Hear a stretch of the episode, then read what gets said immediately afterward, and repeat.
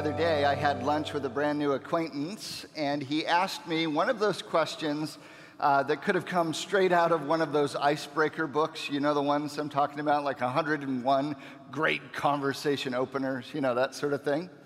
He asked me this question. He said, Who is the greatest person you've had the privilege of knowing? And I thought, well, that's a dumb question. Not really. I don't, I, but I did think, I thought this is actually a good question. At first, I started to think about celebrities. Almost instinctively, that's what came to my mind. Famous people, people with big egos and big press and big money. And then I realized I had two problems. One, I don't really know any famous people. And secondly, uh, that's glamour not greatness. The question was who's the greatest person you've had the privilege of knowing? And, and he didn't ask what is the most glamorous person. And I realized there's a difference. Glamour impresses from a distance, greatness makes impact up close. Glamour is all about the outside, greatness is on the inside. Glamour draws attention to itself, greatness focuses attention on others, doesn't it? So after a while and pause and thinking, I, I finally answered, I think my grandpa Miller. He passed away earlier this year, and went to be with Jesus, but he was the very best encourager I have ever met. He believed in his kids and his grandkids. He was good and kind and faithful and selfless and loving and generous. And friends, that's true greatness, isn't it? Isn't that amazing? It, it, all the marketers tell us life is about glamour, don't they? Amazing careers, big houses, fun cars, fashionable recreation, looking young forever, forever right? Instagram worthy vacations, early retirement, thick hair, and white teeth. Yeah? But all of a sudden at a funeral, we see through all that, don't we? We remember what's true. We don't talk about glamour, we talk about greatness at a funeral. We talk about friendship and tenderness and selflessness and sacrifice and generosity and care and faithfulness and love. And all of those things spring from a common well, and that's humility. Humility. Humble people are great people. Humble people put other people first. Humble people admit when they're wrong. Humble people ask for forgiveness. Humble people show genuine interest in others.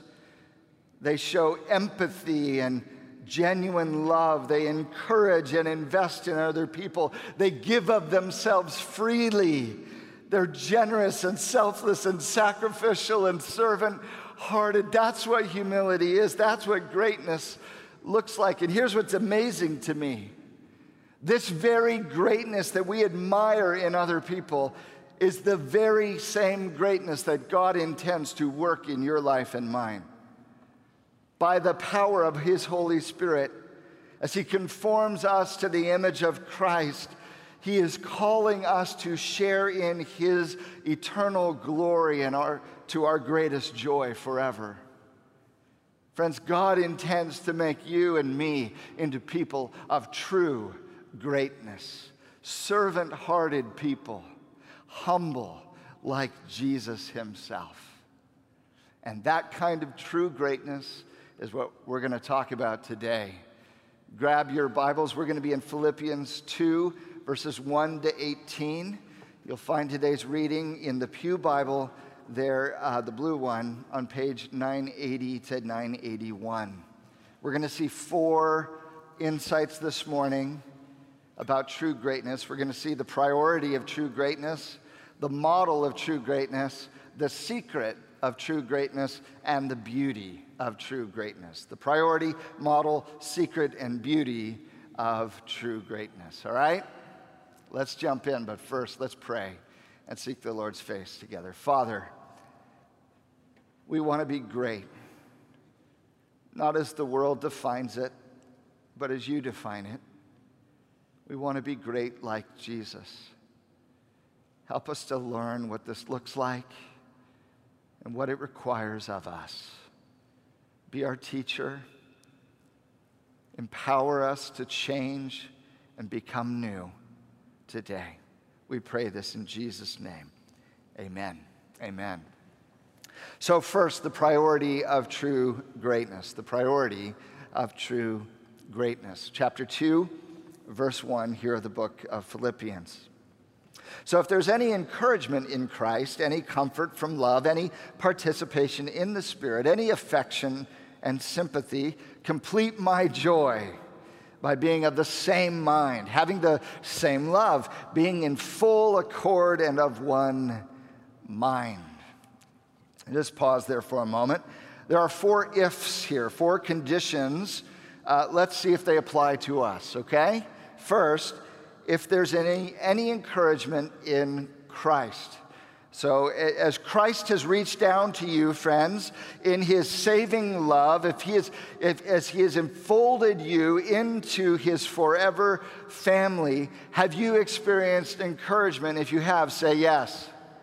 Yeah. Okay. If there's any comfort from his love, have you, have you, friends, have you felt the comfort of the love of God? Say yes. If there's any participation in the Spirit, has the Spirit, friends, has He drawn you in faith to Christ as He, as he is in you and with you and empowering you for participation in His spiritual family? Have you participated in the Spirit, friends? Say yes. If there's any affection or sympathy, have you experienced the affection and sympathy of Christ in your life? Do you know his affection, his love for you? Do you, do you feel his sympathy and compassion for you in your weakness? If you have, say yes. Okay. So this is for us. Paul says, then complete my joy. How would we do that, Paul? Three things by being of the same mind.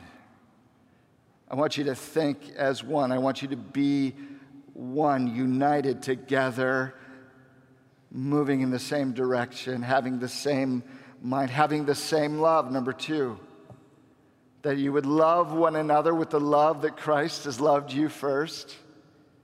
And three, being in full accord and of one mind. So there's a rational, be of the same mind. There's a heart, have the same love, and there's an embodied action be of full accord and of one mind, moving together in one purpose, bound together in one unity and spirit, together, united as one, mutually working together. This is what John uh, 17 21 records Jesus praying or uh, praying for us, the church. He says, I pray that they all may be one just as you, Father, are in me and I am in you, that they may be in us. So, what Paul is saying is, here is if you are united with Christ, if that's true of you, then I want you to live in unity with those who are in Christ. It is not just enough to, to be united with Christ. That unity will flow down through us into the body, into the family of God, bringing unity among the, us as brothers and sisters. Now, now, how would we do that? Verse 3 Do nothing from selfish ambition or conceit, but in humility count others more significant than yourselves let each of you look not only to his own interests, but also to the interests of others. He says, I don't want you doing anything from selfish ambition or conceit. No private agendas, no showing off, no ego, but in contrast, in humility, count others more significant than yourselves. Put them first. Prioritize others. Put their needs ahead of your own. That each of you look not just to your own interests, but also the interests of others. Don't just look out for yourself to make sure your needs are getting met. Look out for others. Make sure they get what they need. See, Paul's unpacking what he meant when he said back in chapter 1, verse 27, when he says, Only let your manner of life be worthy of the gospel of Jesus Christ. Remember that? He's, tell, he's showing us what that looks like. You want a life that is worthy of the gospel? It looks like, like this live in unity with one another, be humble and selfless, and don't just think about your stuff, but think about those around you. Because, friends, God desires a united family filled with humble love. God desires a humble, a united family filled with humble love. Friends, can you imagine how wonderful it would be? Church, if we would live like this every day of our lives. I don't know about you, but I long for this kind of mutual, loving, selfless, humble, others focused community. It would be a little taste of heaven, wouldn't it? Because it's a glimpse of the heart of heaven, a glimpse of Jesus himself, isn't it? Because he's the model of true greatness. That's where Paul goes next the model of true greatness. Verse 5 Have this mind among yourselves, which is yours in Christ Jesus. So he says, Have one mind. What is the one mind? The mind of Christ. Verse 6 Who, though he was in the form of God, did not count equality with God a thing to be grasped, but emptied himself by taking the form of a servant, being born in the likeness of men, and being found in human form, he humbled himself by becoming obedient to the point of death, even death on a cross. Here, friends, is the ultimate example of what Paul is calling us to. He says, Here's your model. It's Christ Himself. I want you to follow Him imitate him. Because, friends, the way of Jesus is not just a set of beliefs that we adhere to, it is a lifestyle that we follow. Paul says, I want you to imitate Christ. Even though he was in the form of God, sharing in all of his glory and power and majesty and rights and privileges from all eternity past. He didn't count equality with God something to be held onto, grasped tightly, but no, he relinquished his rights, his, his privileges. He took on the form of a servant. He was born in the likeness of humanity. He became one of us mortal, frail, human forever. And being found in human form, he humbled himself even further by becoming obedient to the point of death. And not just any death, but death on a cross, the most shameful death known at the time. And Paul says, Look at Jesus. By rights, he didn't have to do any of this, but he set his rights aside in humility and selfless service to rescue us and lay down his life in our place and for our sake to bear all of our sin and shame and to make us right with God. He's, it's the only reason we're here. It's because he didn't hold on to what was rightfully his, he laid it down to serve you and me. Listen, friends, Jesus did nothing out of selfish ambition or conceit. In humility, he considered us more significant than himself. And he looked to the interests of others. You see this? He gave himself away for you and me. Therefore, verse 9, on the basis of this humble service, selfless, radical, self giving love. Therefore, God has highly exalted him and bestowed on him the name that is above every name, so that at the name of Jesus every knee should bow in heaven and on earth and under the earth, and every tongue confess that Jesus Christ is Lord to the glory of God the Father. Amen? And isn't this remarkable? Friends, Jesus gave up his glory, he gave up his name. He gave up his honor, he gave up his rights, he humbled himself to serve and offer himself as a sacrifice for us. And the Father, listen, the Father gave it all back and then some. He highly exalted him, bestowed the name above every name, cosmic confession of his lordship, redounding to the glory of the Father. And how did Jesus come into all of this glory? How did he do it? Through servant hearted humility and others first sacrificial love. Friends, Jesus' path to glory ran through the cross. And Paul says, Look to Jesus, follow Jesus, imitate Jesus. It's not just Paul who says this. Jesus calls each of us through the cross to glory. Jesus calls each of us through the cross to glory. Remember John chapter 12, verses 24 to 26? Jesus says, Truly, truly, I say to you, unless a grain of wheat falls into the earth and dies, it remains alone. But if it dies, it bears much fruit. Whoever loves his life will lose it, and whoever hates his life in this world will keep it for eternal life. If anyone serves me, he must follow me. And where I am, there will my servant also be. If anyone serves me, the Father will honor him. He says, You want to be honored by my Father? You want to secure your life forever?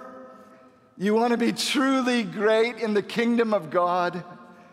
Then take up your cross and follow me. Lay your life down and you will find it. Give yourself away and you will find your true self. In humility, become the servant of all, and you will be great in the kingdom of heaven. Die to your selfishness. Die to your pride.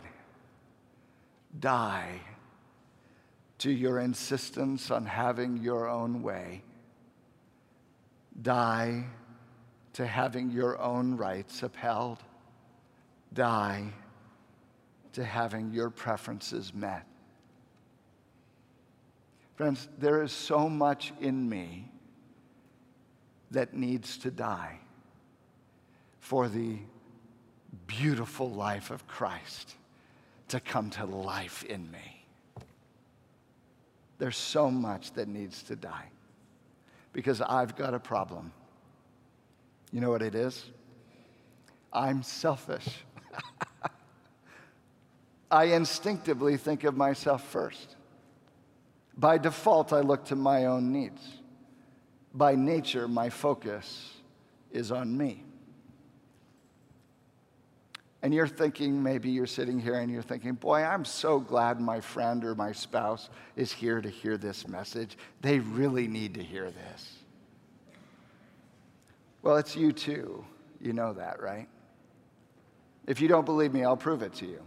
Let's say you're in a group photo you're in a group photo at work or something like that, and they snap the picture, and it's a whole bunch of you, and the photographer brings the phone over and says, Hey, check this. Is it a good picture? Who do you look at first? you look at yourself, don't you? And what, what makes it a good picture? If you look good, was I sucking in? Was I looking all right? Was my chin up, right? This is, this is, we automatically look to ourselves first. And friends, there's so much that needs to die in us for the life of Christ to be resurrected into our existence. Jesus calls us to follow him through the cross to glory, to lay down our lives for others, just as he laid down his life for us. That's where true greatness is born. Now, how do we do that? How can we, selfishly oriented beings, learn to die to ourselves? If it was easy, we would have already done it. What's the secret? How do we become people of humility and selfless love like Christ? Well, the secret of true greatness comes next. The secret of true greatness. Look at verse 12.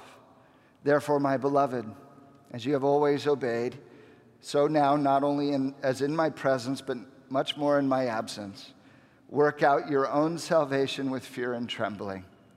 For it is God who works in you, both to will and to work for his good pleasure.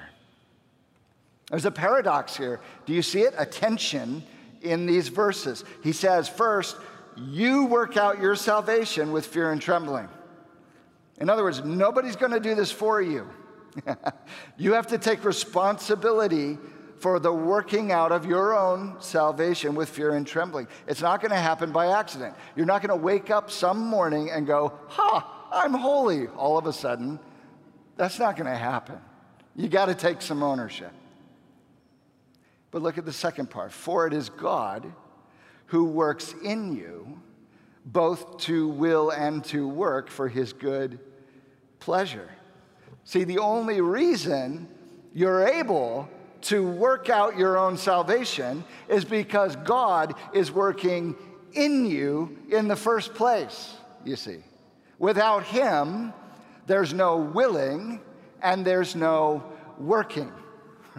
right? It is God who works in you both to will, desire, resolve, appetite, longing to be better and holy, and it is He who empowers the work of your doing. You work out your salvation, but He works in you the work you work out. is this starting to make any sense? This salvation that God has planted in you, friends, by grace through faith in Christ, is coming alive in you and it will bear fruit through you and he says, I want you to work it out. You're responsible for bearing the fruit of Christ in your life. It's going to take work, it's going to take effort, striving. Do it with fear and trembling. Why? Because God is on the inside, dwelling in you by his Holy Spirit, working in you that which is pleasing in his sight. So every desire for humility, every longing for a self sacrificing life, every every moment you want to be more others focused in your love is a moment from the Spirit of God Himself. It is coming in you. The desires are being birthed in you, and it is His power that is now working through you in every doing in every faltering attempt at obedience, it is from Him. We work out what He is working in. Do you see the paradox, the tension? It is both your doing and God's doing at once. This is why Paul says in Galatians 2:20, I have been crucified with Christ. It is no longer I who live, but Christ who lives in me and the life I now live in the flesh, I live by faith in the Son of God who loved me and gave himself for me. You say, wait a minute, Paul, which one is it? I've been crucified and I no longer live, or the life I still live? Which one is it, Paul? Yes, yes. I have died and yet I live. It is my life and yet it is Christ, you see. It is at once he is working in us what we then work out. Colossians 1:29. Again Paul, he says, "For this I toil, struggling with all his energy which he powerfully works within me." For this I toil. That's an effort word, right? Struggling, straining with all his energy. There's output here, Paul says, which He is powerfully working within me. It's His energy, it's His life. It is coursing through me as I yield to Him. Or as Jesus says in John 15, verse 5, I am the vine, you are the branches. Whoever abides in me and I in him, he it is that bears much fruit, for apart from me, you can do nothing. So, friends, the key to transformation lies in obedient surrender. The key to transformation lies in obedient surrender. We obey, that's our part, but not in self effort, in active dependency and surrender to the Holy Spirit who is working in us and through us. And we surrender but not passively. We surrender to the leading and desires of the Spirit. We yield to His direction and we put it in gear. We, in the words of Galatians 5:25, we keep in step with the Spirit. We don't lag behind, we don't run ahead. Hand in hand, step by step, we move when He moves, and not a moment before and not a moment after. We put our feet in front of each other, but the Spirit leads. Keep in step with the Spirit. And he says, slowly but surely, you will walk into the true greatness of the life of Christ Himself, which will become your own. Is that not a beautiful thought? Now let's look at the beauty of true greatness, the beauty of true greatness. Verse 14 Do all things without grumbling or disputing, that you may be blameless and innocent, children of God, without blemish in the midst of a crooked and depraved, crooked, I, I memorized this in a different version. In the children of God without blemish in the midst of a crooked and twisted generation, among whom you shine as lights in the world, holding fast to the word of life, so that in the day of Christ I may be proud that I did not run in vain or labor in vain. Even if I am being poured out as a drink offering upon the sacrificial offering of your faith, I am glad and rejoice with all of you. Likewise, you should be glad and rejoice with me. He says, if, you're, if we are to become truly great like Jesus, full of servant hearted humility and others first sacrificial love, we're not going to be grumbling or complaining or griping, not going to be disputing or arguing or fighting. What would it look like instead? Blamelessness innocence, unblemished children of God. That's who you are. You would bear the family resemblance of our Father and Jesus Christ, his Son, our brother, and the Holy Spirit, whose life is now our own. And we would shine. Shine as lights, as stars in the universe in this crooked and twisted generation. A light of hope to a lost and dying world holding fast, not to our own rights, but holding fast to the word of life to the very end. Paul says, I want to see you faithful, enduring, holy in every way, righteous, but for the throne of God in glory. That's what my whole life is about, Paul says. I'm laboring and running this race. This is why I'm in the game. I want to see your faithfulness to the very end. And that would be my great joy, even if this is my last act and my life is being poured out and this is my final few days on earth. If that's true, I rejoice because this was worth every moment to see you become glorious like Jesus Christ. And that's my joy, and I want you to mingle that, your joy with mine. And all of this comes down to whether you will say yes to the way of Jesus. Whether you will step, you and I, whether we will step into this call to true greatness, to become like Christ. Will we give up our rights and privileges? Will we humble ourselves? Will we become a servant? Will we sacrifice? Will we give of ourselves? Will we put others first? Only then, friends, will we have unity and humble love in the family of God. Only then will we be re- revealed as the blameless children of God that we are. Only then will we shine like stars, like lights in a crooked and twisted generation. Only then will we hold fast to the very end, to the glory that Christ is calling us to. Friends, becoming truly great like Jesus means going against the flow. Becoming truly great like Jesus means going against the flow. Friends, we're not going to learn sacrificial, self giving, others focused love from this twisted and crooked generation. Right? We're not going to learn that from ourselves.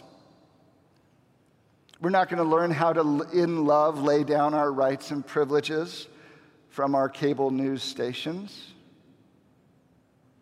We're not going to learn how to become sacrificial servants of all from our political leaders.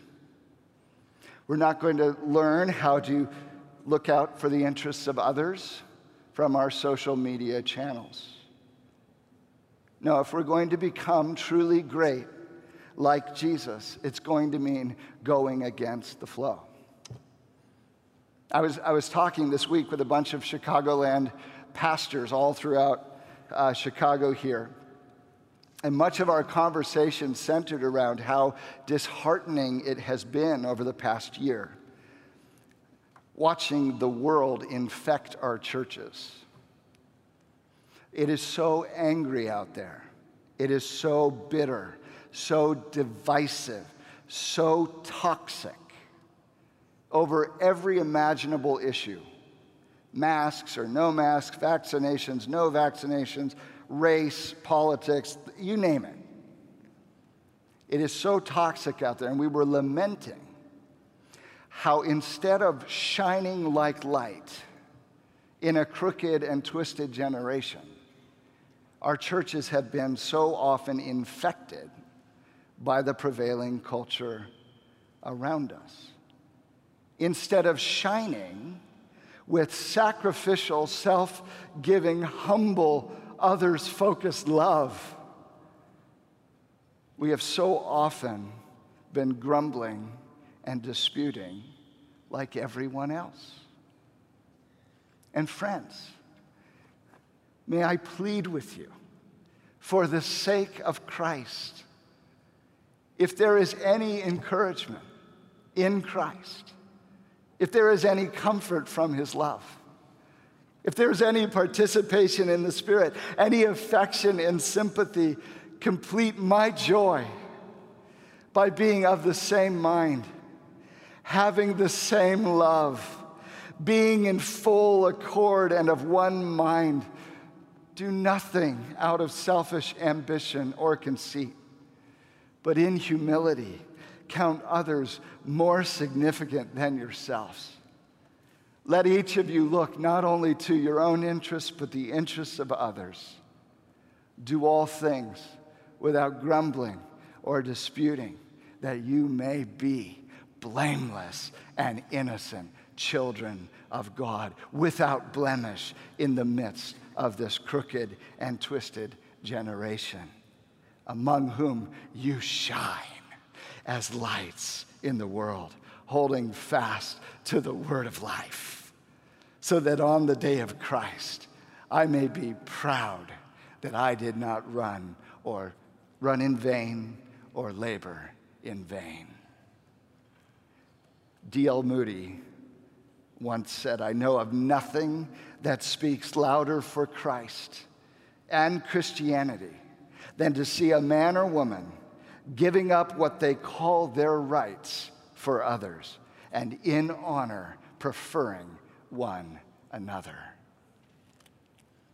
So here's the takeaway true greatness means becoming a servant of all.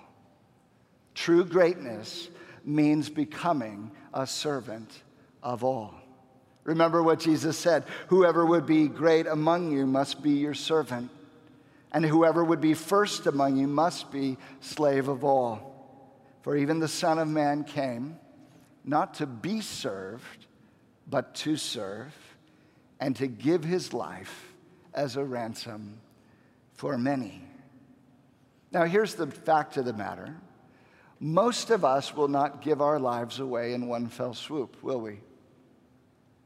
We're not going to do it. It's not a once and done deal.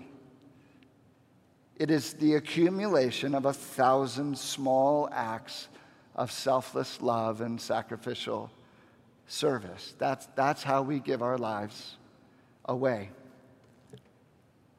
It happens when we take out the garbage or clean up the mess or share the last bite, or hold our tongues, or when we allow ourselves to be inconvenienced for others, when we give more than our fair share, when we choose to break the silence, when we say, I'm sorry first. When we extend forgiveness to someone who's not really sorry enough yet, when we choose to bless our enemies, when we choose to lend a hand, as the Spirit prompts and leads and empowers, we step out and obey. I want to leave you with one question. It's a servant's question. The question is, how can I help? How can I help? Anybody can use this question. When you're tired and exhausted and thinking about yourself, find someone and ask, How can I help? And whatever they say, just do it in the strength and joy of the Spirit as He calls you to become more like Christ. It's not glamorous, but it's the stuff of true greatness. And in the end, it's what really matters. Would you pray with me?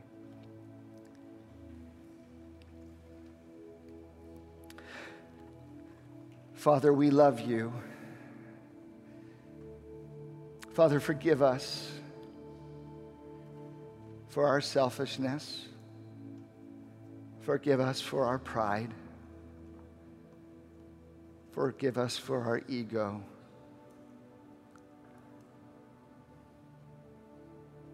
Forgive us for living our own way and following our own desires instead of following the Spirit instead of following Christ.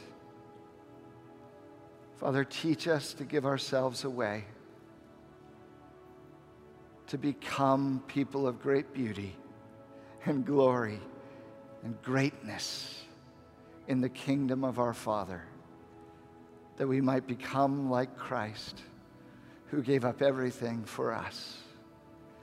Teach us to live lives worthy of the gospel of Jesus Christ, we pray, by the power of your Spirit, for the glory of your name.